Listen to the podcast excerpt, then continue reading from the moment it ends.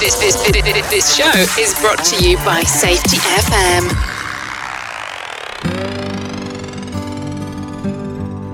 What's up, peeps? Welcome back to Rebranding Safety. This week, we are straight into our new structure at Rebranding Safety with an outstanding interview from the one and only Rosa Carrillo. Let's jump into the intro and then we'll get straight into it. The problem in safety isn't deviation, it's complexity. Health and safety has gone mad. Health and safety is trying to unpick having gone mad in the past. There's no one solution and one problem. The problem is that we are looking for one solution. Does the structure of the team allow them to flourish? Feel safe enough to be uncomfortable. The environment defines our behaviors. People aren't the problem, they're the solution. Rebranding Safety, Crushing the Stereotype. Brought to you by Riskfluent. What's up, peeps? Welcome back to Rebranding Safety. Rebranding Safety is a YouTube channel and podcast doing exactly what it says on the tin. We're here to change the perception of health and safety. So if you're new here, hit the subscribe button, like button, whatever button it is on whatever platform you are listening and or watching us on because they all do crazy stuff on the algorithm and it all helps get my ugly mug into other people's face holes. So, here we go. We're into our new structure. The first week of the month, which means we have an interview. Next week, there'll be a reflection episode from me, and then there'll be just a random episode from me, and then we'll have our quarterly co host, which this quarter is Laura Orcott. And we are interviewing CEOs to talk about what they want from safety. And I'm really excited about that. I think it's going to be absolutely outstanding. So, before we get into it, just a quick word from some of the stuff that we're doing at Rebranding Safety and some other projects I'm involved in that hopefully will help you out. Firstly, if you want to help us out, then go buy yourself some merch. We have got some sponsorships coming up, some proper sponsorships, which I think are really, really going to help you in your career um, if you're looking in that kind of space. But I don't want to say too much yet. Um, about a month's time, we'll be smashing out this advert um, from our up and coming sponsor, which I'm really, really, really excited to tell you about. But it's too soon. It's too soon. Control yourself, James. Control yourself. So go to our website, www.rebranding On there, you can do all manner of things. You can buy yourself some merch. You could even donate if you're that way inclined. Um, but yeah, go and have a look there. If you want to work with us, you can have a look at all the stuff on there, keynotes. Um, you can have a look at getting yourself a branded video if you want a video, maybe for your event or your product. You can let us know and we'll do that for you 100%. We're still looking for a couple of sponsors for the podcast as well. So we're trying to build about three sponsors for the podcast tops and then we're going to nip it in the bud. We don't want to become, you know, Joe Rogan and having 20 minutes of of adverts before we get started. So we'll a maximum of three, um, and that's what we'll, we'll nip it in the bud. And just one last word from me.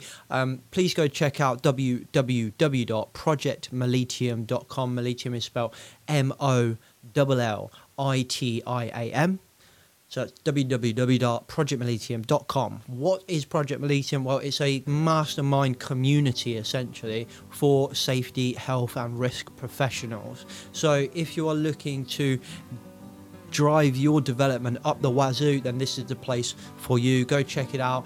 And if you want to try it out before you buy it, then let me know and I'll get you a free session. So I'm one of the co founders along with Colin Nottage over on the Interest in Health and Safety podcast. So please go and check that out. We would love to have you on board, join our community, join our calls, join our sessions. Um, and I'm guarantee you will learn something and it will make you stand out from everyone else in the crowd. Trust me it will. Okay, so this week we are talking to the one and only Rosa Carrillo.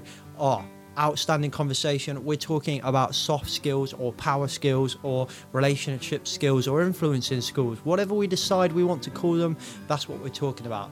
Are they more important? Are they not? What are they? But the question we're actually going to ask is do we actually want them? We talk a lot about them, but do we actually want them? Let's find out my conversation, the one and only Rosa Carrillo. Let's go. And Rosa, welcome to the podcast. Thank you for coming on. Well, thank you for having me, James. Oh, Been looking right. forward to this conversation. Uh, I pay everyone to say that. um, for, for them, they may, to our surprise, Rosa, be someone that actually doesn't know who you are in this world. They've probably been living in a cave, but uh, do you want to give a little uh, introduction as to who Rosa actually is and what you do and, and so on? Well, sure. Uh, my name is Rosa Antonia Carrillo, and I always use my middle name because on Facebook there's over 500 Rosa Carrillos, Oh, and there's three Rosa Antonia Carrillos. Very wow. popular name. That's what happens in the Latin culture. We all have the same name. What the heck? Yeah. And you say it so beautifully. Oh, that, how you. you. said your name then was beautiful. Um, and what and what do you do? Right, I'm not going to try and say your full name because I will definitely get it wrong. You don't need to. I was just going to say that, um, you know, in in terms of identity, because some of the things we're going to be talking about today uh, are very the your identity is very relevant because it's hard to be authentic and be yourself if you haven't if you don't feel that you belong. And my name, when I see it, uh, I say to myself, "Oh, good, there's 500 of us." my, my mother has the opposite because she says, "Oh, I don't want to be a Carrillo because there's too many thousands of them." Oh wow, Isn't that's that funny? You know, in individual, she wants to have a more individual identity, and I find safety in numbers. Mm, that is interesting. Yeah. So what do I do? That's probably more relevant, but um, I have a consulting practice, uh, and um, I'm a sole practitioner located in Long Beach, California, which is about uh, 35 miles south of Los Angeles. Nice. Uh, and I've been working in the health and safety arena since 1989 as a consultant. Uh, I began with um, the famous incentives, selling incentives for safety. In Mm. fact, one of my uh, customers, Exxon, they got to the point where they were raffling off trucks, I mean, really expensive trucks, to anybody who didn't have a recordable that year. Oh. Sadly, the person who won the truck the last time was someone who was known to be very unsafe. He just hadn't had any accidents or reported any accidents. Yeah. So that's when a little light went off in my head. Oh, you know, this isn't this this isn't working. This isn't the way it's supposed to work. And so Uh-huh. this is way back in '89. Okay, Wow. so I went uh, to school and I got my master's in organizational development, which is where I first learned about systems and cultures. Uh-huh. I mean, my I kept having like these lights go off all of the time about why things weren't working. I mean, it, it- you know, in culture, there was this big diagram and it says, do not focus on the individual because you can't change a culture by focusing on the individual. You have to focus on the whole, uh, the group norms and the whole system. Like if you're rewarding uh, profit or speed, then it doesn't matter how much you're saying safety is important. So this was again, I wrote an article about that in 1996 as I gathered all of my insights because I realized that organizational development uh, really had a lot to offer to the people in the safety field. And so I've been writing about that ever since uh, 1996 when I started with the systems and culture. Uh, and uh, more recently, moving along because I've changed as I've grown, I've changed. So I uh, now, and I, because I wrote a lot on safety culture because Ed Schein was, uh, he's my mentor, and he's the one that was helping me with my thesis when I got my master's degree because he said there was no such thing as safety culture. But I thought I knew better. Don't we all? In fact, uh, I started a business with my ex husband at the time called Culture Change Consultants, just to add, you know, to the mix there. Well, actually, it was a very successful business doing a lot of safety culture assessments, which I can't complain about because when you do safety culture assessments, you are interviewing individuals and doing focus groups and talking to managers. And I'm telling you, if you do that for 10, 12 solid years, you don't even need to do culture assessments anymore. You walk into the facility and you can pretty much tell, Tell. what's going on. And uh, but of course, you wouldn't make any money that way,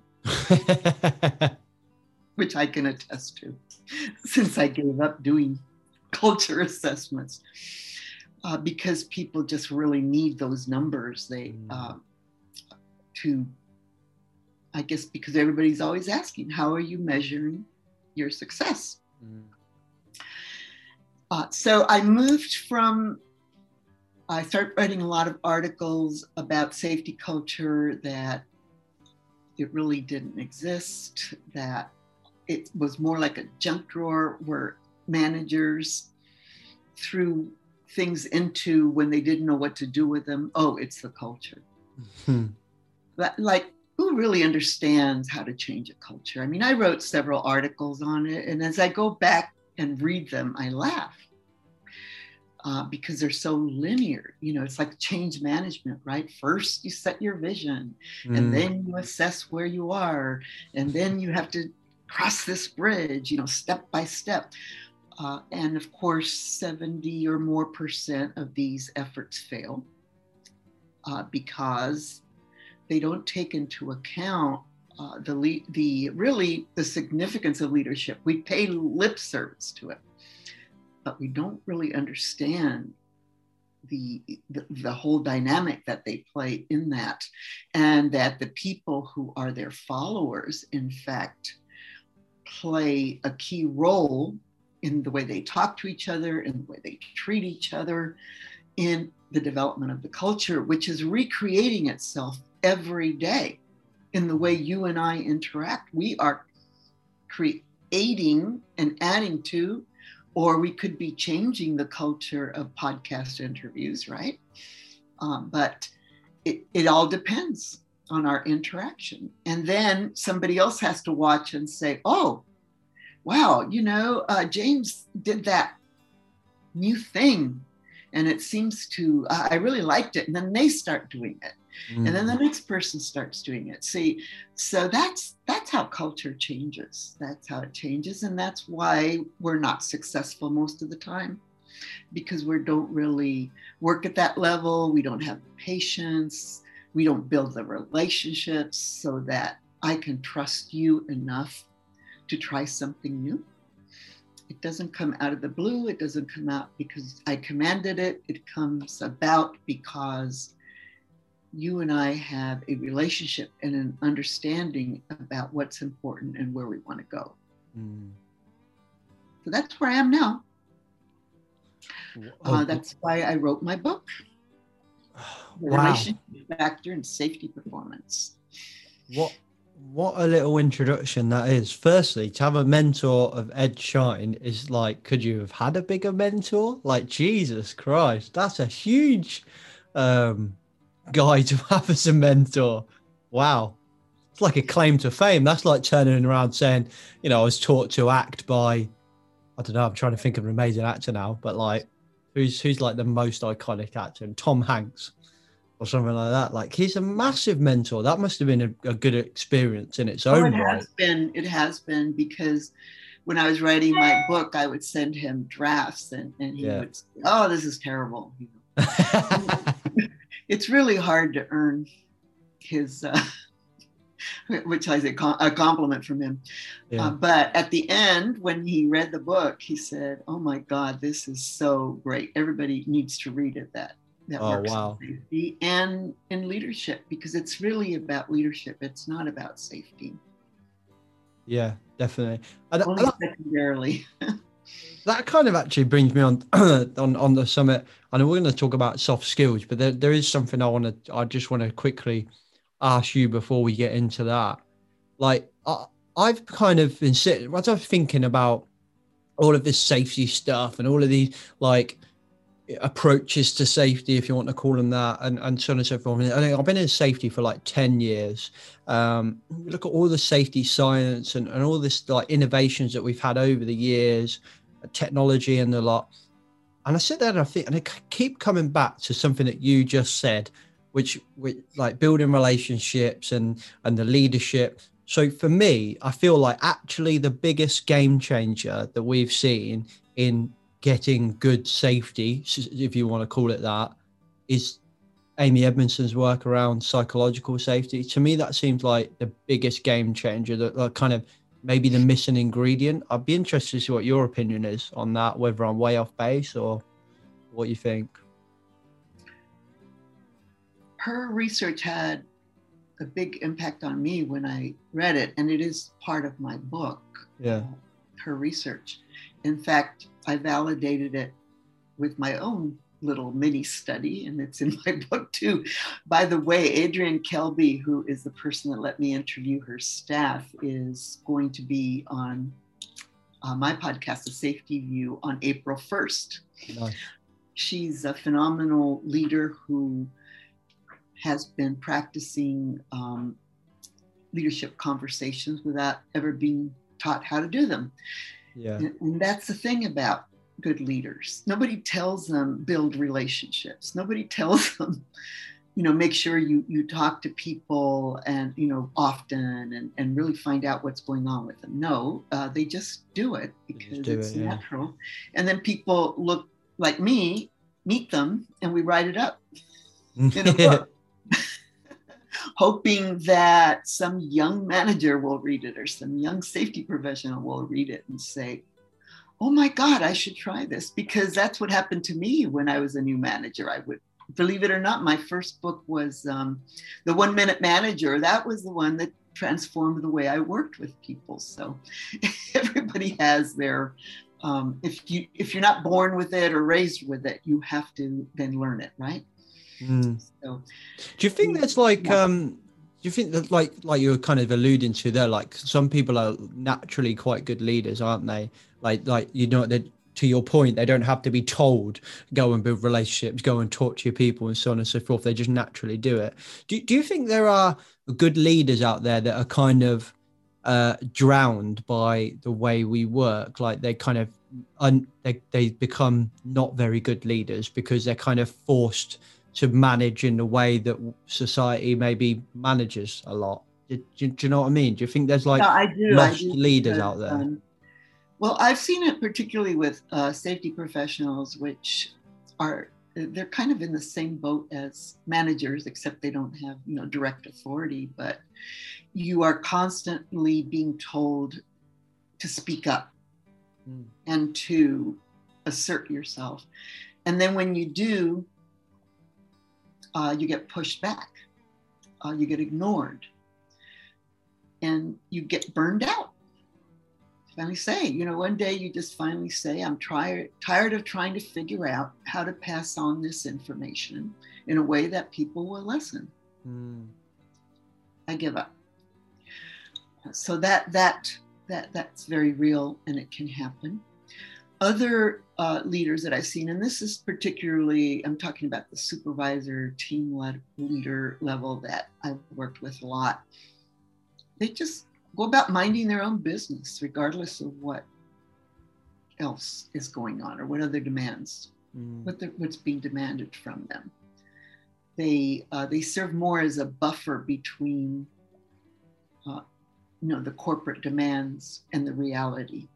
Yeah. They view themselves as a buffer, uh, Mm. and many times they're seen that way by the employees.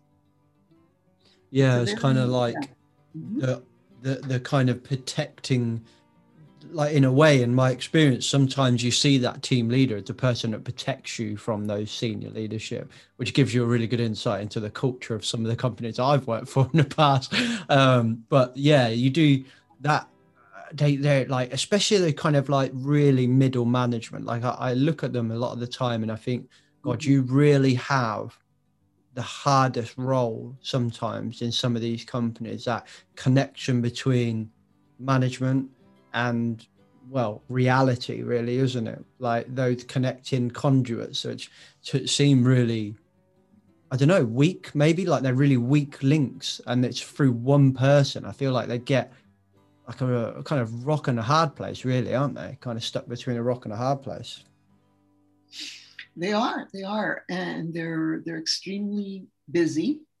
I mean, burnout is usually the um, the top complaint. I did a, a virtual presentation at uh, for a company last week, and we had a list of stressors, and number one was burnout. Mm. Burnout. So, and of course, you know, we're saying, oh, well, we have COVID and, you know, all of that. But I bet you it comes out at the top, Yeah. even during normal times. That's what I've seen. Actually, the 2019 report from the International Labor Union said that 76% of the employees reported stress Wow. Wow. as the biggest threat to their well being. Mm. Wow. Right. Let's. Uh, I could. This is really hard. I hate it when this happens. When I get someone on, then their their introduction makes me really intrigued, and we end up going down a route where we've not planned to kind of talk. And I'm like, I feel really conflicted now. Like I want to talk about, but I feel like we'll we're probably going to come on back onto leadership when we Yes, talk we about these soft skills, aren't we? The path of well being uh, always comes back to relationship. Exactly. Yeah. That's number one. They're so interconnected, aren't they? Yeah, we need, uh, remember Maslow's hierarchy, you need food and shelter, otherwise, you can't think. And you need uh, to belong, you need a sense of relationship in order to uh, learn and go on. Th- those three are, are equal. Mm, And that's the big change on Maslow's hierarchy because he had it uh, higher. He had belonging uh, after a, a sense of security, but actually, your sense of security primarily comes from your relationships. Mm. It's interesting you use the word belonging. I interviewed a guy, I think his name was Devin Halliday in America ages ago, absolutely ages ago. And we ended up connecting over LinkedIn because he wrote a book called The Belonging Factor. Mm. Oh, interesting. I should look that up. Yeah, it's it's we've still published the podcast. You can have a listen to that, and I think uh, there's a link to that on the book. But the book is called The Belonging Factor, I think, and his whole book is about, or his whole ethos is about creating a culture where people feel they belong, and if you get that first, uh, and you you get that all the way from you know the cleaners to the board and the engineers to the to the delivery drivers, you know, it's that whole holistic sense of belonging to that company. Um, then then you'll nail it. But and I think that's really interesting that, that you use the same word, belonging, which I thought was interesting. Oh, it, it's very popular now, isn't it? Inclusion and belonging. Mm, definitely. Because when you have diversity, um, people come in, but if they're not included, then they don't feel they belong, and you've wasted a lot of time and energy getting these different people in there, different minds. Yeah. There's a there's a lady in the UK called Anna Keane. Now, She might have stolen. It. I know her. Yes. Yeah. Great conversations. I'm yes. sure you have. She's she's as well known as you are, Rosa. But she, I don't know whether she stole this from somebody else or whether it was her coined phrase. But she she said something that really stuck in my mind. Um, you can buy diversity, but you have to earn inclusion.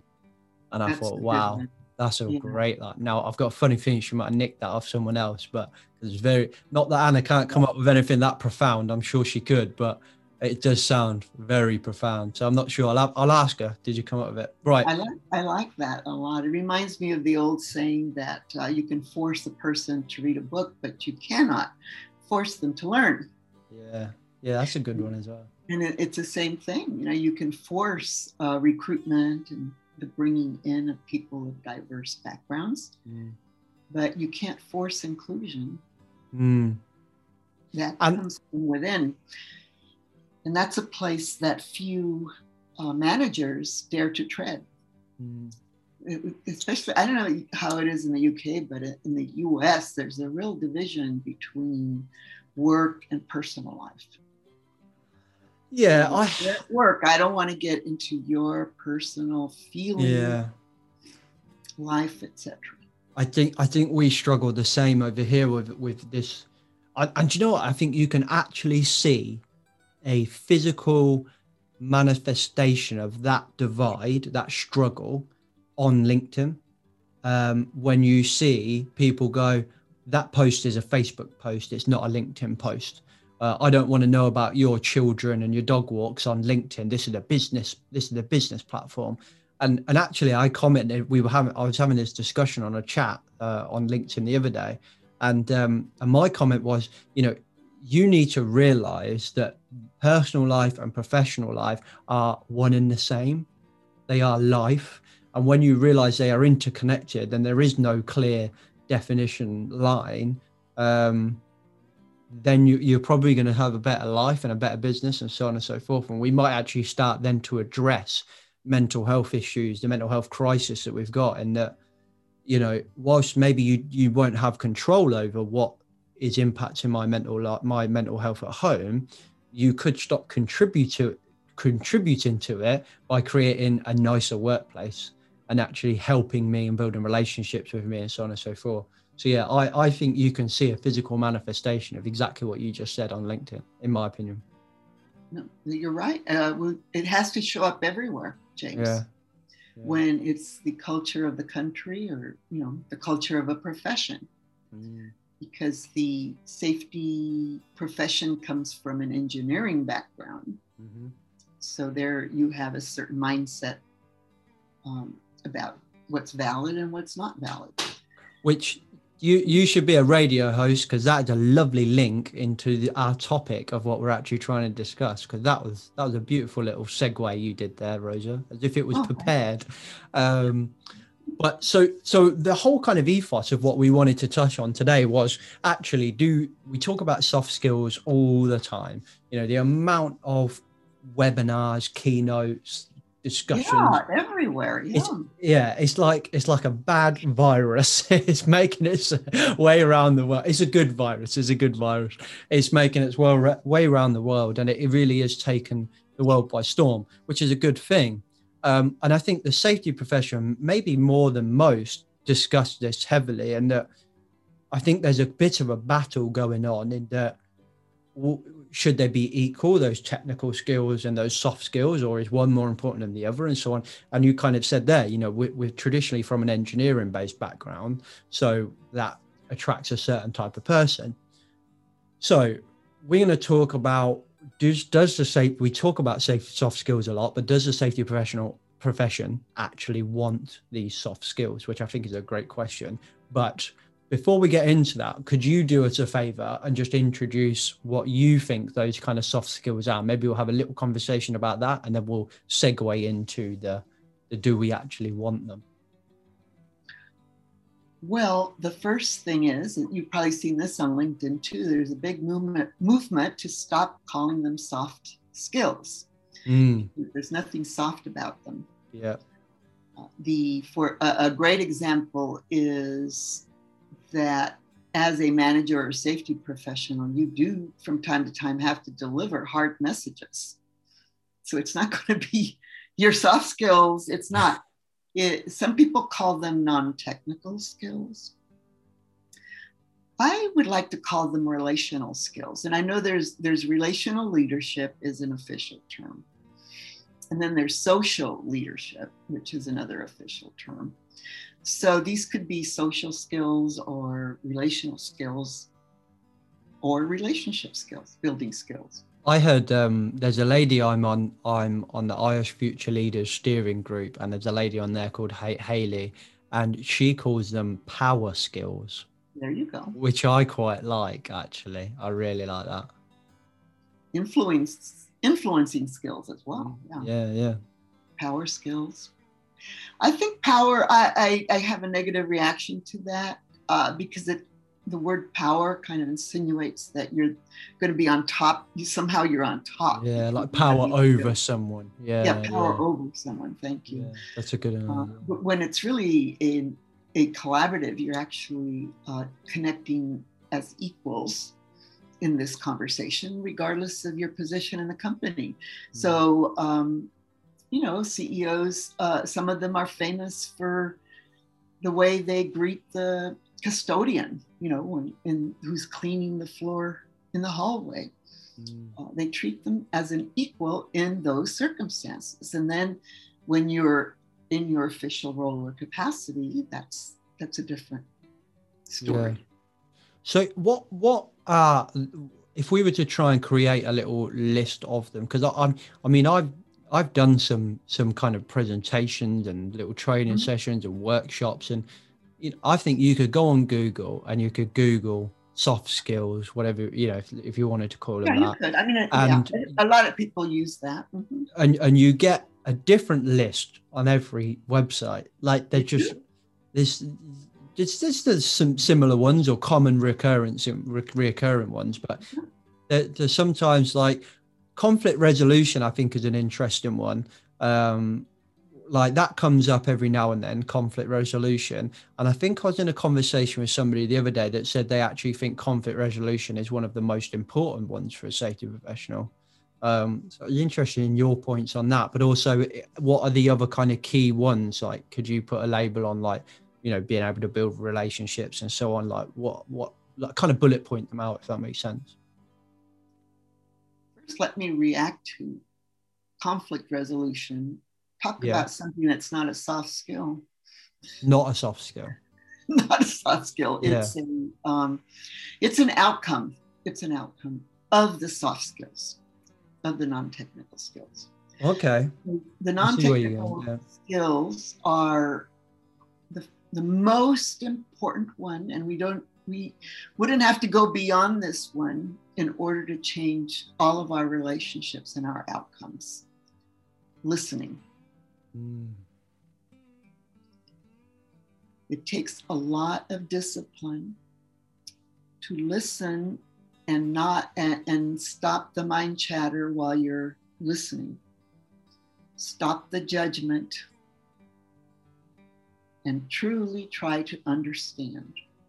And then the other one would be empathy. Mm, Because as you're listening, you put yourself in that person's shoes for the sake of understanding. It doesn't mean you're going to agree with them in the end. It just means that you're going to leave the person feeling that you really care about them, that you listened.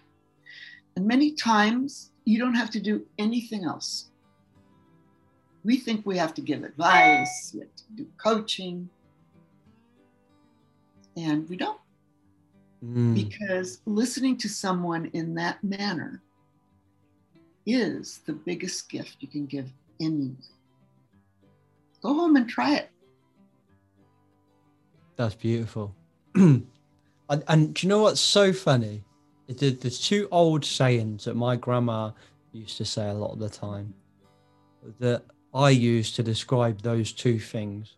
James, you got two ears, and one mouth. Yes. To work out which one you should use more. Oh, okay, thanks, grandma. And as a kid, never really understood it. She'd always say, James, walk a mile in that man's shoes before you say something about him. Yes. So so humanity has known these things for thousands of years. Yeah. And now we, you know, we have to validate it with research, otherwise it's not true. Mm. So, so Amy Edmondson's discovery of psychological safety, first of all, that term has been around forever. Yeah. And she decided that she was going to figure, uh, and that this was her genius. You know, how do I validate this so that I can convince the marketplace that that that this is important? It's like me. I am trying to convince the marketplace that relationships and the ability to build those relationships is a key leadership responsibility. Mm. If that isn't at the top of your list, you're not doing your job. Yeah. If you don't understand why, you're not going to be capable of really leading your organization to high performance. They Mm. just don't go together. Just with the two that I gave you listening and empathy. If a leader doesn't listen to people, he or she doesn't know what's going on. He or she misses out on a lot of innovation, ideas. Uh, he or she doesn't develop trust so that when you say something, people will believe you and act on it. And you're sitting there wondering, you know, uh, why is everyone ignoring me? I don't understand. Mm. And safety professionals have the exact same issues. Mm.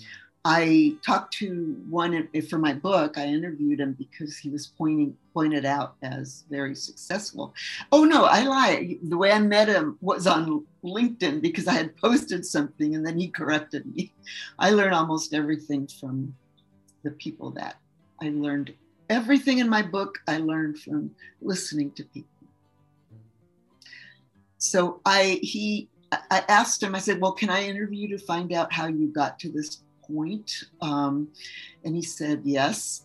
Turns out his father was an electrician in the same plant where he was now working, and he had retired. But when he would come home, he would always complain about the safety guys that they were always telling him how to do his job when they had never done it and they'd never been out there. Yeah. All right. So this this would have been in the 80s that this was happening to him. Yeah. All right. And so then when his son um, got older, he decided to become an engineer and a safety engineer. And he came back to work at the very same plant.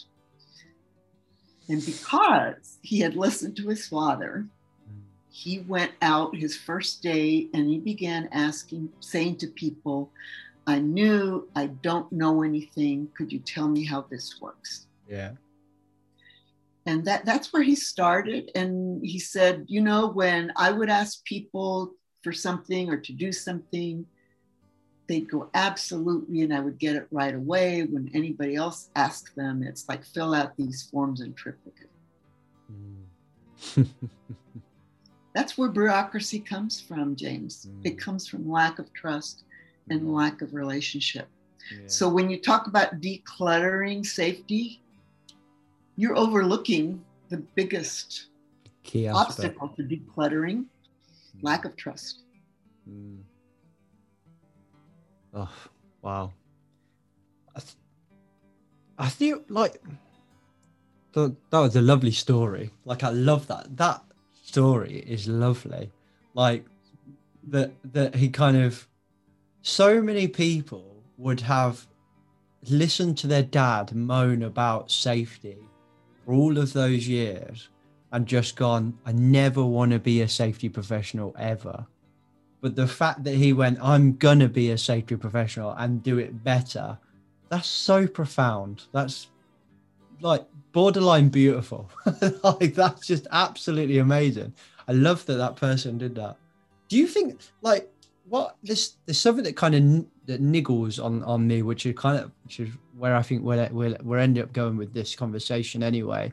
Um, is when when a lot of people talk about these kind of so-called soft skills, like they always caveat it with well well the soft skill the, the the technical skills are you know important and we need to have them and and and you know but but then we can talk about the soft skills. And it seems to be like this question of which is more important which comes first. And and maybe the question is should one be more important than the other? That that's a valid question. Should we pitch them? Personally i think that you know i've had all of this the technical training in my career. I've been doing this 10 years and i feel like the two things that i fall back on all the time is those two things that you've just spoken about is listening to people and and trying to understand what their challenges are which is listening and empathy 100%. So I feel like, Rose, I don't know what your opinion is. I feel like actually we shouldn't be caveating, caveating what we're saying and saying, well, you know, technical skills are really important because actually, is it? Like, I feel like if you don't have those soft skills, then all those technical skills come to nothing. I don't know what your opinion is. Yeah, you lead with the soft skills in order to use your technical skills because if you don't have that relationship, it, it's rare that someone will listen to you. Mm. It's like a, um, I don't know, block. I guess your your brain goes into that over uh, that overload mode where I was talking about how you're not listening because of all the chatter in your head. Oh, yeah. this guy really doesn't know what he's talking about. Uh, you know, he's just got here. Um, and I, I, still remember when you didn't say good morning to me, you know, last month. this is all going on here, okay? Yeah. And, and, and they're not listening. They can't really hear you. In a way where they would actually begin to incorporate that into into their work. So yeah, you have to lead with social. I have to caveat all the time because I feel if I don't caveat, they won't let me finish my sentence. that's a, that's a good point. What what makes you feel like that though? Like what or why why wouldn't they let you? reactions? Why do we have to polarize? Why do we have to create a false dichotomy? Hmm. Um, they, they work together. They work in tandem. They're equal, Are they? but they're they're they're not they're they're not equal because it depends on where you what stage you're at right if you're in a crisis because there's been you know some accident you're going to go into mode to take care you know do the things that you have to do to handle the emergency right Yeah. uh, and your soft your um, relational skills uh, it's too late to put those into place because you're in the moment, right? But if you have them already in place, things operate so much better because you do have them in place. How, in in daily life, uh, what is this? What is the safety professional's role? What what is a safety professional's main purpose? Ask yourself that. I think I think that's a massive question. I think that is a simple question. Well, you know, if you went and asked like, I don't know, you're an engineer for this machine, what's your role? They could quite easily turn around and tell you what their role is. I think a safety professional role is going through a huge identity crisis. I think even in what I've been doing for the last 10 years in safety, I think what I do in safety now is Mhm. unbelievably different to what I did back then um, when I started. So for me, I think you hit the nail on the head early on in, in what you were talking about when you called them in, influencing skills. I think what we're trying to do is influence. We are kind of internal influencers um, of the workforce and the leadership to create safety within the business. If I was going to try and pull it off the top of my head, maybe maybe that was it. Um, and I use the word safety as a collective term for health as well, uh, and, and mental health. So that that yeah, I, I would say that how I would perceive my role. hmm Yeah, I, I agree with you. There's a great crisis of identity. Not uh, so. Perhaps there's going to be a, a division. People will choose different paths in safety because not everybody wants to be a leader. Not everybody wants to learn the psychological principles at Mm. play. Not everyone wants to learn how to become a first class listener. Yeah. So you're you're creating a divide in that way. And I think I think that's a good thing, Rosa. Like I've I've literally just did a video on this a couple of weeks ago, uh, months ago, called "This Why the Safety Profession is Doomed to Fail." Now the title was provocative for a reason. Um, I don't actually think we're doomed to fail, but um, and I said the same thing, and I feel like we need to split our profession into safety specialists of of specific areas. So like to use your phrase, like safety relational relational kind of, you know, the the cultural people kind of side of things, the engineer that really loves the nitty gritty of like understanding the chemicals or the machine, you know, through technical people, and then maybe like a compliance slash legal uh, person that really focuses on the law and understands the case Yeah, yeah, studies right. and understands the systems like ISOs and, and, and auditing and things like that. I feel like our profession breaks into those three areas: cultural and people, technical and engineering, and and um, compliance and uh, yeah, compliance with systems and, and legislation. And there are, and I think because those three roles are actually they require different types of people. Because I'm definitely in the people culture side of things. I love that stuff. I have a passion mm-hmm. for it, and that's my style. So actually, I have less of a passion for the technical and the compliance side of things. Therefore, I kind of put less effort into them because they don't fit my personal style, which is not necessarily a good thing. Yeah. So I agree with what you're saying there. So in, Well, in so that, what- go on. Sorry. What so does would if you were going to go into the social psychological side of safety, what technical skills would you need to be successful as a safety professional?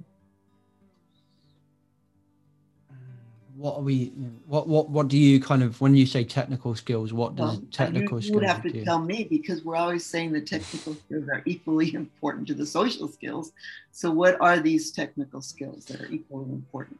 Well, uh, that's what I mean. That and that's my point. I think when you separate them out, I think that a technical skill for somebody who, if let's assume we were operating into that three specialist model, right? If you're in that people slash culture side, the technical skills are actually going to be probably what we would call the soft skills now, like the more being able to be empathetic, really list, active listening, um, you know, good conversation, let's say good open questions and you know a bit more of a coach, kind of like a, the skills, the technical skills that a therapist might have, maybe a bit more like that, uh, maybe a bit more academic based. I don't know. Um, some more sociology, psychology. You go into the technical skills of that engineering role. That's going to be more mechanical, you know, chemical, maybe scientific, and then the other side will be the compliance one will be more legal and systems based. So I don't know. I'm maybe I'm oversimplifying something that, that is quite complex. Well, I, I, I don't think, uh, just from personal experience, because my field of OD is, is similar in so many ways, uh, because, uh, but I have to have technical, some technical understanding in order to help a client, because if they're explaining a problem to me, how am I going to understand the problem if I don't understand the business Mm, or the um, you know the type of equipment that they're working on. Uh, th- th- there's a there is specific knowledge the hazards right? Uh, they're coming to you uh, from because there's hazards. Do you have some responsibility to be able to guide them in the right direction you could you could say this you would have the same so what if you were like a what if you were like a consultant then that Right. that your customer employs you to work in an industry that you've never worked in before? That that doesn't happen because that's they when they hire you they always want to know how what who you worked with and what and if you've ever worked in their industry. It's, it's very seldom that you get hired into an industry you've never worked in before is is that a good thing? Like so you do do you lack kind of cognitive diversity then? Like there are there are kind of um there, there might be an I so I've got quite a diverse background. I've started in manufacturing worked in healthcare and housing and now work in manufacturing slash construction.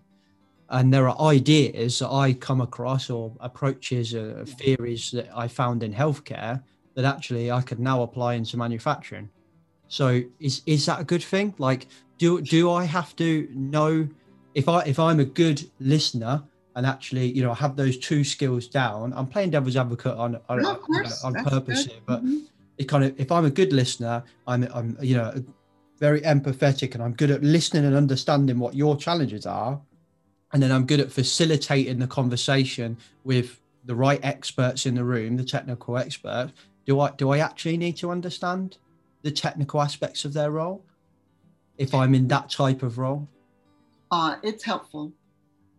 I, I've, I've seen in, in my line of work, I've seen um, people that see, I'm completely relational skills, and that goes across across the board. But if I'm if I hadn't worked, you know, all those years, it's decades in uh, in manufacturing, oil and gas, um, I, have never, I haven't done a lot of work in healthcare.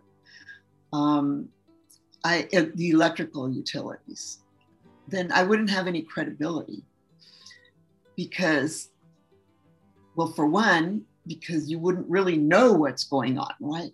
I mean, you, you, uh, when I go into a new organization, as I said, I don't have to do the safety culture assessment because a few questions are going to reveal pretty much the condition uh, of the of that culture. And, and that's because of all my experience that I've had. So I think, uh, well, I mean, to be practical, probably a safety professional would have to have some area of technical expertise uh, and in order to get in the door and then Yeah. as you begin to uh, to expand then uh, I, I mean you already have worked in enough industries to have a lot of credibility you haven't spoke to the people that employed me in those industries. but like, I, th- I think that this is kind of fascinating. This point we we've kind of stumbled onto. Mhm. Is it kind of like so? You know, you you worked in oil and gas and manufacturing, for example. Haven't Mhm. worked in healthcare, but I, I don't think that devalues your credibility to be able to work in healthcare. So, say for example, a CEO from the NHS reads your book tomorrow, and then they go, "Oh God, I absolutely love what Rosa's talking about. Rosa, please come and do what you do in healthcare." Do you think that you would struggle to do what you need to do in healthcare then because you don't have that much experience? It might be a little bit. I, I had that you could- experience recently. I had that experience. I was asked to come in, and I didn't have a clue about doctors. That was that was really difficult. And But could you it still was achieve- good. It was not good. could you still achieve what you were trying to do but maybe it was take longer you you don't think you could achieve it at all Well, I I didn't I didn't last two hours with them right because I didn't speak their language. Doctors are very, um, you know, hierarchical, yeah and if you're not a doctor yourself, it's it's very hard for them to listen to you. yeah that's very true So you can, the CEO can love you, but that's not going to mean that anybody else is going to listen to you, because you you really have to build those relationships. And and one of the best ways is to go in there and say, hey, uh, you know, I've seen this kind of stuff happen. It, does that happen here? Oh yeah, yeah. And, and and then you start to build that. Well, she really does understand. She really knows. She understands what's going on. Now, the nurses are different than the doctors. Nurses were much uh, more attentive. Um, I guess the less power you have, uh, the more you can learn. Hmm. yeah that's interesting. That's a really interesting point. You're definitely right. Doctors are very hierarchical in my experience as well. That seems that's uh that must be a, a kind of that, that that applies across the pond as well is, is what i'm trying to say. That's the same over here as well. Um it's an interesting point. I kind of blow my mind a little bit to to what you're you're kind of talking about because I, I personally believe that actually there is a huge value in in actually I th- I think a base don't get me wrong I'm not saying that if somebody was like a more people social focused safety professional they they should have no understanding or no traditional kind of understanding of safety. I think that would be stupid. You're still working in that safety field. So a base level of understanding of risk Yeah. assessment, the legislation, 100%. But I'm not sure I agree on the point that somebody couldn't work in an industry because they'd never worked there before. Because I, I, I actually think that brings a benefit. And I think that if you're if you're good at at building relationships and listening to people, it won't take you long to actually start to understand the thing that that challenge that challenges them. If you're, you're Well, way it- that inclined, if that way is, it- inclined. dependent on the individual as well. But I think when you're when you're young entering the workforce, people don't expect you to have the experience. Mm, And so there's there's a it fits in the culture to have you there mm, because you're new.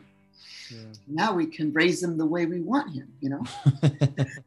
So we like new people because they're not resistant. Young people, they're not resistant. Mm. Or but when when you what about your friends who are trying to find jobs? A lot of times, you know, they're looking for very specific types of experience in order to hire you, aren't they? Well, yeah, but yeah, they are. Um, but but my I suppose my challenge is who says that's right. So Oh no, no, I'm just talking about reality. Now, what's Yeah. right is a completely different conversation. I was just I'm talking about reality.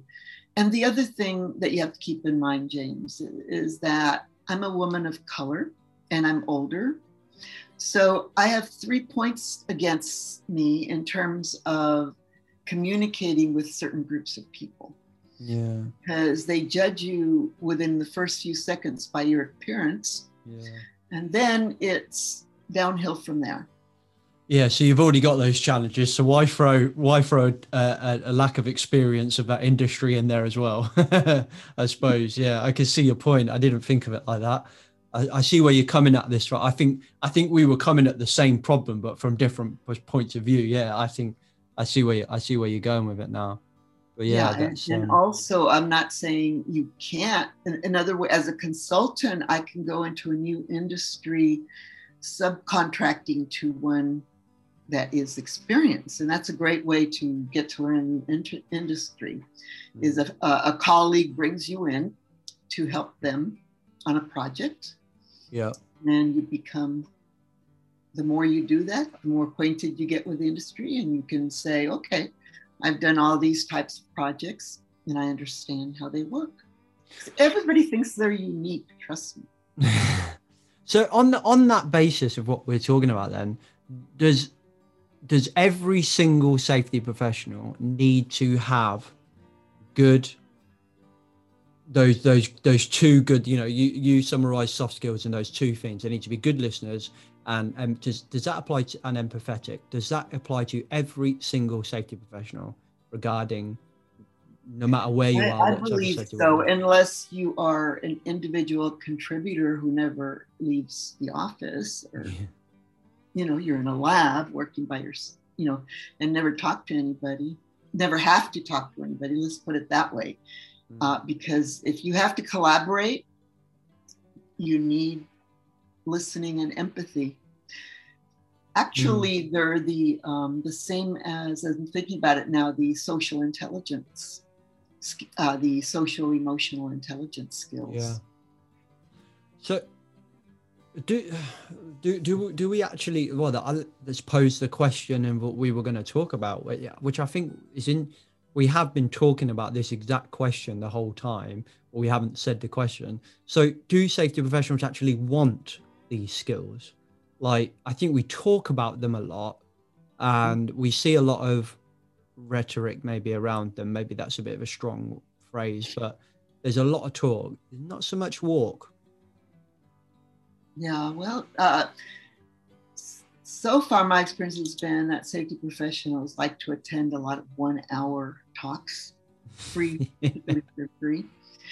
And there's a lot of people offering that topic because psychological safety and the other to- um, popular topic is inclusion and belonging that that people are presenting diversity under you know the umbrella of, of diversity and of course, those are very much in the people realm. However, I haven't really found uh, that, and again, this is me, that safety professionals are enrolling to learn uh, how to build the relationships and, and the skills involved in that. So I, I question that, but again, it may just be me um, I'm not going, but but that's been my experience that I don't, I'm not sure Yeah. that that safety professionals. I, I've been turned down flat by the Association of Safety Professionals here in the United States because they have a list of priorities and that is not anywhere on the list because they have to teach what people will pay for in order to stay afloat. Yeah, exactly. So that's kind of where I'm getting my my information from. Mm. And it may be different in other countries. Maybe in the UK, people are flocking to uh, such courses. It, I think there is a bit of a shift in, here in the UK around it because our equivalent of um, of the ASSP, um, IOSH, they have added. They they basically, if you're a member, you have a competency framework, and and in that competency framework was traditionally really just only technical skills only technical skills. And now there are some of those softer skills to use that phrase in there um, and they've increased the size of the wheel and so on and so forth. And and now it's gone from like something like 26 skills to now like 70 something skills because they just added all of these soft skills on there. For me i just feel like it's a bit of a it's a bit of a it's a bit of a half-assed attempt. It's a bit like a plaster over a, over a bullet wound kind of thing. In that, I think it's a, I think it's a platitude. Like I think you can do that, and that's all. Yeah, we're, we're being seen to, um, we're being seen to say that these are the right things to, to do, or at least something we should focus on. But actually, I don't think there's any pathway. If people did want them, I don't think there's any pathway other than experiencing it yourself and actually trying it and trial and error, trial and error in your own role to actually get those or achieve those uh, kind of skills. But then maybe to your point, is it because we just we don't want to put that effort in because we just want to go on the hour webinar here and the hour webinar there and and just live on a helicopter view of everything instead of actually instead of actually getting to the nitty gritty of this stuff. Because these are really oh. hard things to achieve actually aren't they? To become a good oh, they're, person. they're very hard. And you know it, it, may be that people don't identify with it. I mean if you you have to recognize that, that you need it in order to go towards it right? Mm. and these things cost money. So you're saying okay if if i'm being asked to learn more about workers comp i'm going to go there. And if you look at um, right now, the Art of Work is offering my course. That there's going to be a three-hour class in April, uh, and uh, they send it out to everybody in the Safety Institute of Australia, which I understand has 30,000 members. And last year, two people signed up. Mm. Whereas a class like Sidney Dekker or a class on learning teams fills up right away. So they know, well, Sidney's a case of his own, right? Because he's so charismatic. Nobody can compare themselves. Sidney's always a case in his own right. yeah, yeah, he is. So I and I and I, I love listening to him. So people do find value in, in certain types of topics. And what I'm saying is that, well, you can learn the mechanics of building a learning team, but if you don't have these relationship building skills, it's going to be really hard to build a, um, a high performing team. Because the fundamentals of a learning team is being able to listen and and put yourselves in their shoes and understand what they're going through. Surely, like I, I would wholeheartedly agree. What you're talking about is those two skills are pretty much the fundamentals of any of Sidney's work, of any of Eric's work, or, you know, Todd's work, and so on and so forth. All of those things, and that's what that it keeps bringing. It keep I keep coming back to the same point in that I, I do I do I keep coming back to the same thing. I think I think we should put one in front of the other, and I think those softer skills should be the priority, in my opinion. Um, because I don't think you. It's kind of like building a, a house on the foundations of sand mm-hmm. with all of your technical systems and approaches. But actually, if you don't have those relationship skills, then since your foundations are going to start to fail, in my opinion. Yeah, whatever intervention you choose, if you don't have the social foundation, it's not going to work. Yeah, yeah, exactly. No matter how good the technology is, you can have, and you know, we have a lot of technology that just lies around and nobody uses it. So, why do you think is it just a time thing or do you think do you think it like like if you think about like say you said like sidney's sidney's work is extremely popular and I don't know, I'm going to say like Sidney's been doing this for a long time, but then so have you really.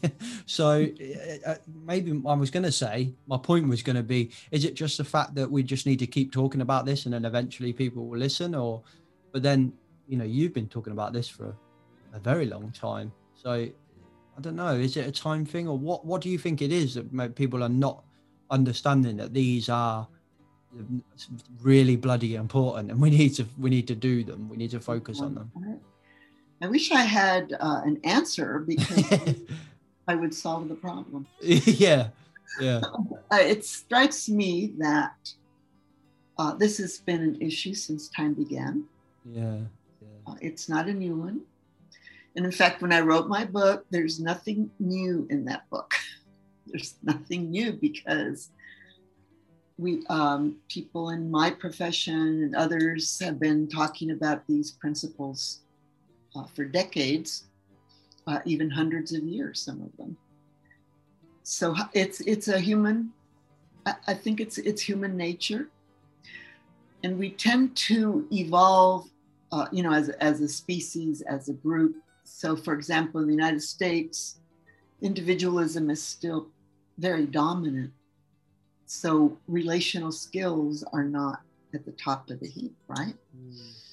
Uh, the the, the, the main skills that everybody's going to focus on are going to be how to succeed as an individual. Mm. Now, Australia and UK, I expected a, positive response in terms of my course. In terms of my course, because if you look on LinkedIn, the majority of people that respond to my um, posts or want to connect with me are from Australia, England, and Canada. All more collective much more because they you, you have a social web right you to catch people if they're if they're if they're they need help. Whereas the united states i can't I, I every time i hear those senators talk about what a terrible idea it is to to give somebody money i cringe.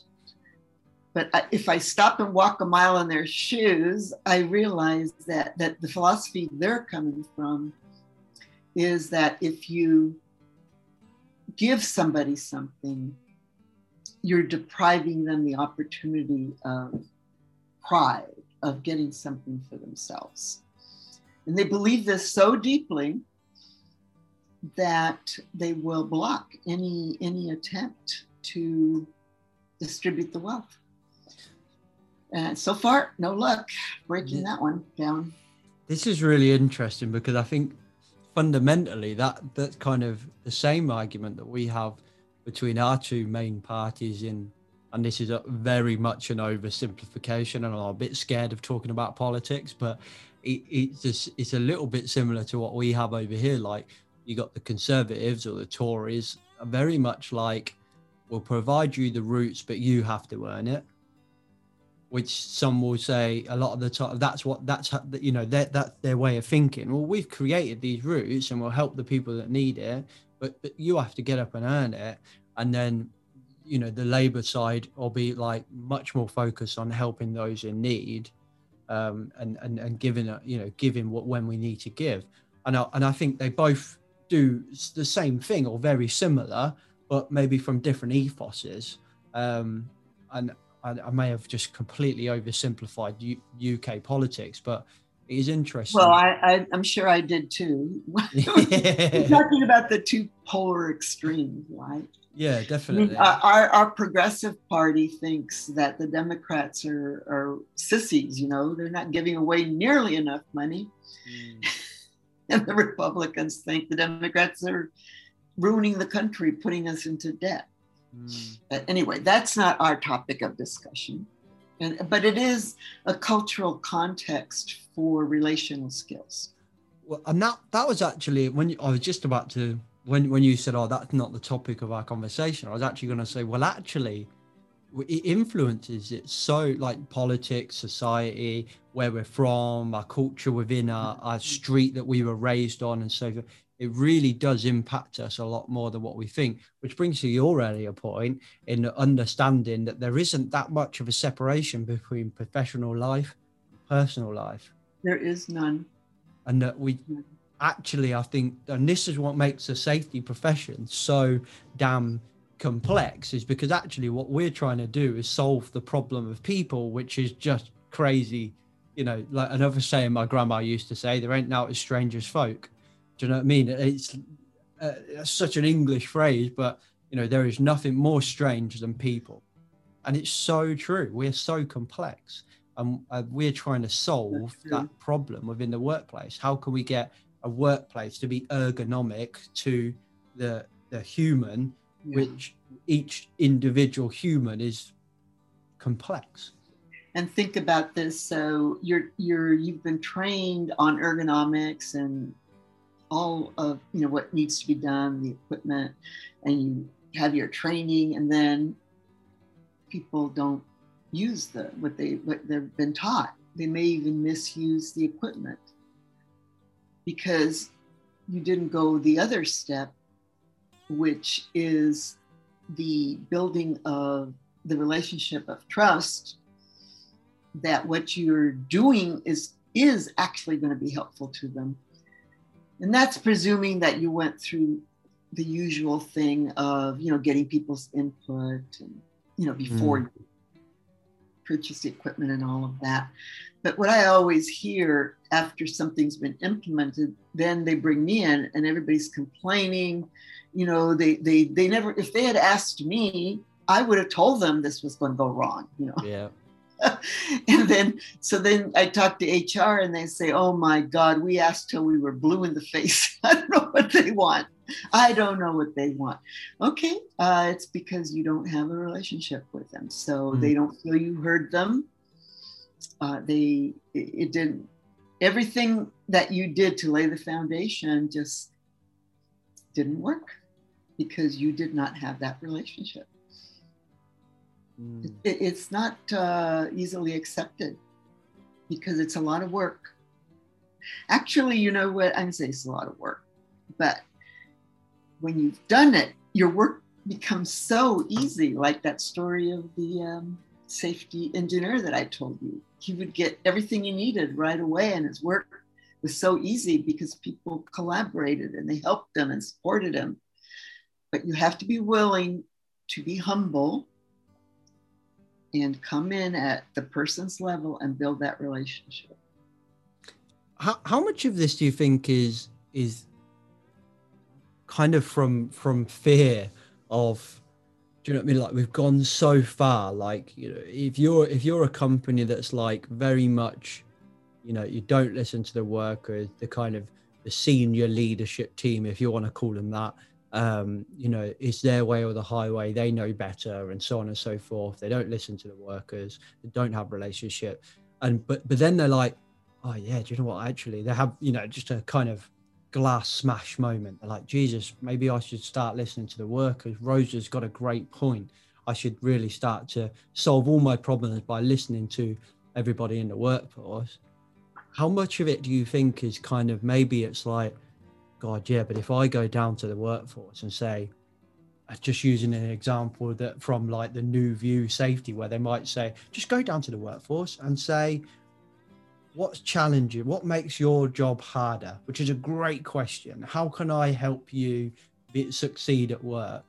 How much of it is like the amount of work that's going to come off such an open question like that is, is maybe a little bit of fear of not they don't want to open that can of worms and just rather be beautifully naive Yeah, I, I think that's a big part of it.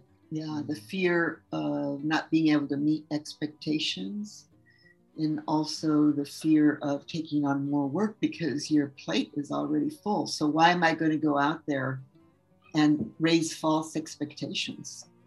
yeah yeah Yeah. So that particular manager has to realize that his job is to listen. And maybe a better question is, you know, tell me about how you do the work. Mm, And then, you know, and then ask questions as opposed to going out and asking such a broad question. yeah yeah And I, I can think of CEOs uh, that that they respond to every single comment that an employee sends them, Mm. and so they end up with like fifteen hundred a day Mm. because the more you respond, the more you get back yeah the more you're going to get back. Mm, So it is it is very real that as you begin to go out there and you begin to interact with people, you're going to get more and more feedback. So you need to be prepared to set up a system to support that so that you're not doing it all by yourself. Yeah. It's, it's not something one person can do.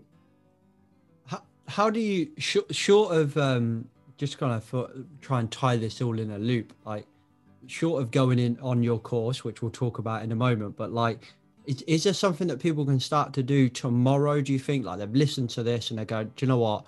Tomorrow morning, I'm going to wake up and I'm going to focus on building them two skills. I want to be a better listener. And I want to be more empathetic.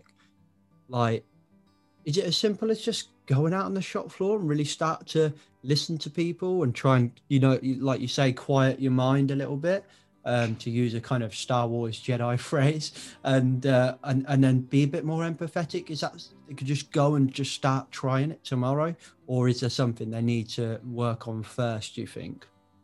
No, I think you you get better as as you practice. So go out and practice, and don't criticize yourself because it's very hard to turn off the mind. So you know those thoughts are going to come in.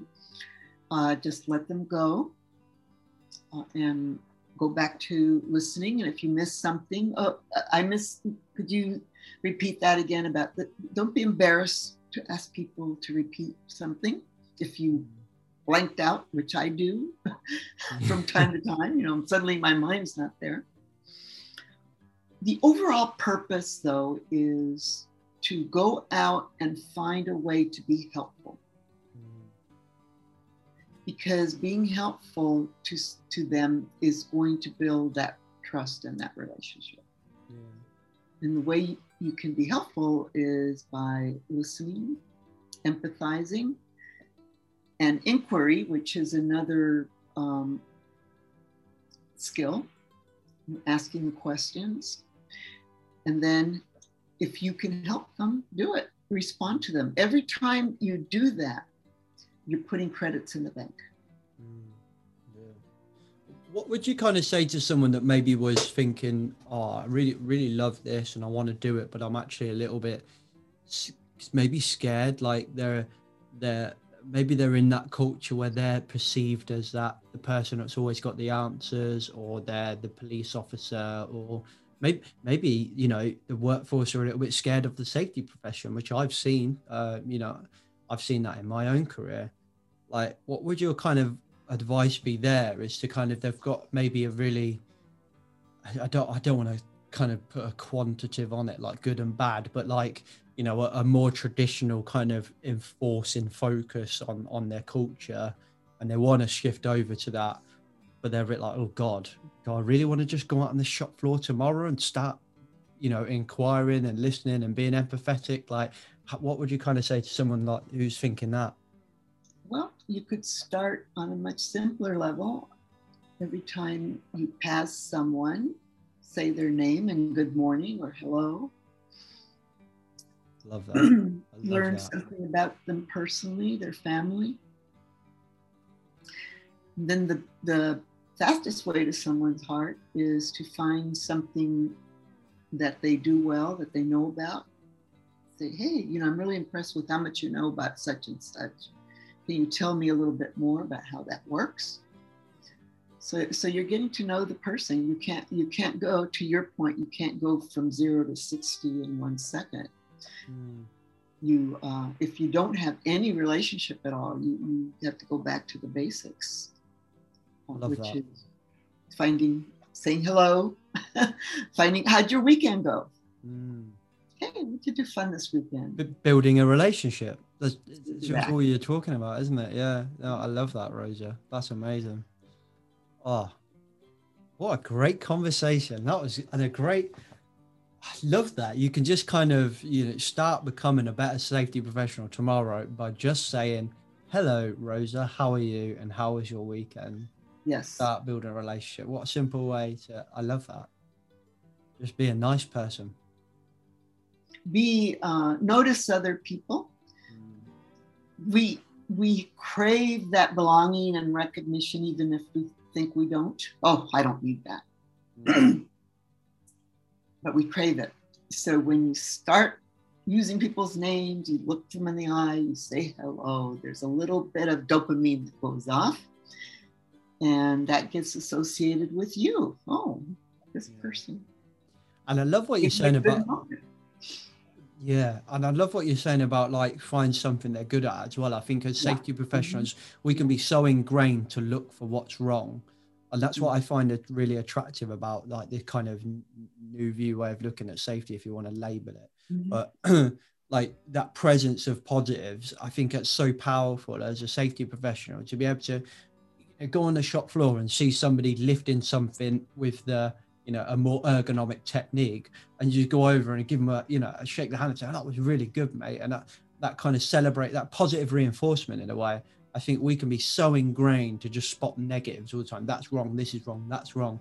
But actually to go into a workplace and just say do you know what rosa you're so good at that. Like "Ah, that's really good. I, can you kind of show me how to get good at you know that good at that? And just kind of yeah build relationships like you say Well, uh, like what we're doing right now.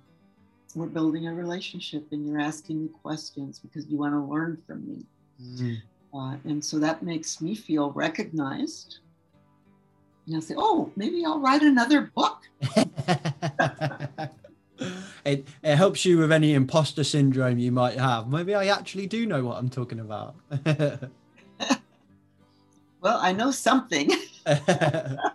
Right, Rosa, should we tie it in, in a loop and you can kind of just say, um, maybe tell us about that course you're doing with, with Art of Work and, and any other work you've got going on and, and how people can kind of get involved with you um, if they kind of like what they've heard today. Well, yes, um, I'm doing a course, a three hour workshop, masterclass with the art of work. And it's going to be focused on the relational skills to give you enough to go back to work and get, get it started. And then, if you want to learn more, there's going to be three uh, a series of three master classes that where you can get more in depth. And the goal there is going to be to be able to then teach other people in your organization that are interested in doing that. So I, i'm really looking forward to that uh, and unfortunately i didn't write down exactly the date uh, so can i send you the link it is in. April, mid-april Yeah, we will put Uh, the link in the in the show notes for everyone. Lynn, Yeah, mhm, yeah, and then um, yeah, I do have my um, book, Book. the relationship safety. I mean, the relationship factor in safety leadership, which, uh, if you want, it's full of very specific tips. Yeah, Uh, we'll link and- that and in the. Uh, we'll link that in the show notes as well. How how long? When did that book come out, Rosa? It's quite new, isn't it? Yeah, it came out uh, in the beginning of 2020, January. Mm, yeah, yeah. Mhm. Cool. No, that's good. I'd love to get well. it into. I'd love to get it into um, the universities and colleges. Yeah. That's what I'm working on now. Well, I um I, I run a little uh, membership community for safety professionals in my spare time, and uh, and we run we run a book club uh, in that in that community, Project Mollitiam, and uh, I'll have a look at your uh, at your book and talk to my business partner, and we'll probably add, add that to the list of books in our in our book club. Yeah, as well, let me know because you, you if you buy um, a group of them, you get a lower price. I shall definitely do that. Yeah, keep that in mind. See if we can get a, a group deal there. That'd be amazing. Um, okay, Rosa. uh, If anyone wants to kind of, you do you still run your your, your consultancy still up and running now? Is it? Ah, yes, yes. Uh, So it's all been wants to work- virtual so far, but I've been doing a lot of um, keynotes, presentations uh, for companies. And uh, once COVID ends, uh, we'll go. I'll be able to go back to you know team building and doing uh, in-house consulting. But for now, the virtual seems to be working very well. Awesome. And if people wanted to work with you that listen to this, how, how would they go about doing that? What that? Well, I do have a website, uh, carrilloconsultants.com. Very simple, carrilloconsultants.com. You can contact me through there, or um, we'll put my email address in the link as well. Yeah, can do that. Nice one. We'll put all of that in the in the show notes. Hopefully, people are going to check you out, buy your book, or come along to one of the courses as well. We've had uh, Kelvin Genn, who runs uh, Art of Work on the podcast as well. So Kelvin Genn and Rosa Carrillo together forming a, a dangerous power party. It sounds like. I mean, oh, that session is on April 1st. So look on LinkedIn. Um, I, I posted uh, the um, link to register. Yeah. So it, because you probably won't be able to hear it live, you'll you'll watch the uh, recording. Yeah. Yeah. She'll Definitely. be great. Nice one. Well, thank you very much for your time, Rose. That was, been, that was an amazing chat. Thank you very much. Well, thank you. You were an amazing interviewer, James, and thank you. I look forward to more conversations. Definitely. Okay, peeps. Hope you enjoyed that conversation. Next week, I'll be reflecting on it, some behind the scenes, some of my thoughts and comments on some of the things we discussed, so we can get even more in depth onto into sorry that conversation. But for the time being, that's enough for me. Don't forget to go check out our website www.rebrandingsafety.com and don't forget to check out Project Mollitiam at www.projectmollitiam.com if you want to stand out from the rest of the crowd, if you want to get your learning and development and your growth as a professional up the wazoo, get it into sixth gear, then that's the place for you. Go check that out. And uh, if you want to try it out for free, drop me a DM and I'll get you on one of our sessions for free. Okay, beeps, I'll catch you next week. Safe. The views and opinions expressed in this podcast are those of the host and its guest and do not necessarily reflect the position of the companies. Examples of analysis discussed within this podcast are examples only based on limited and dated open source information and should not be utilised in real life as the only solution available. Assumptions made within this analysis are not reflective of the position of the companies. No part of this podcast may be reproduced, stored, or transmitted in any form or by any means, mechanical, electronic, or otherwise, without prior written permission from James McPherson.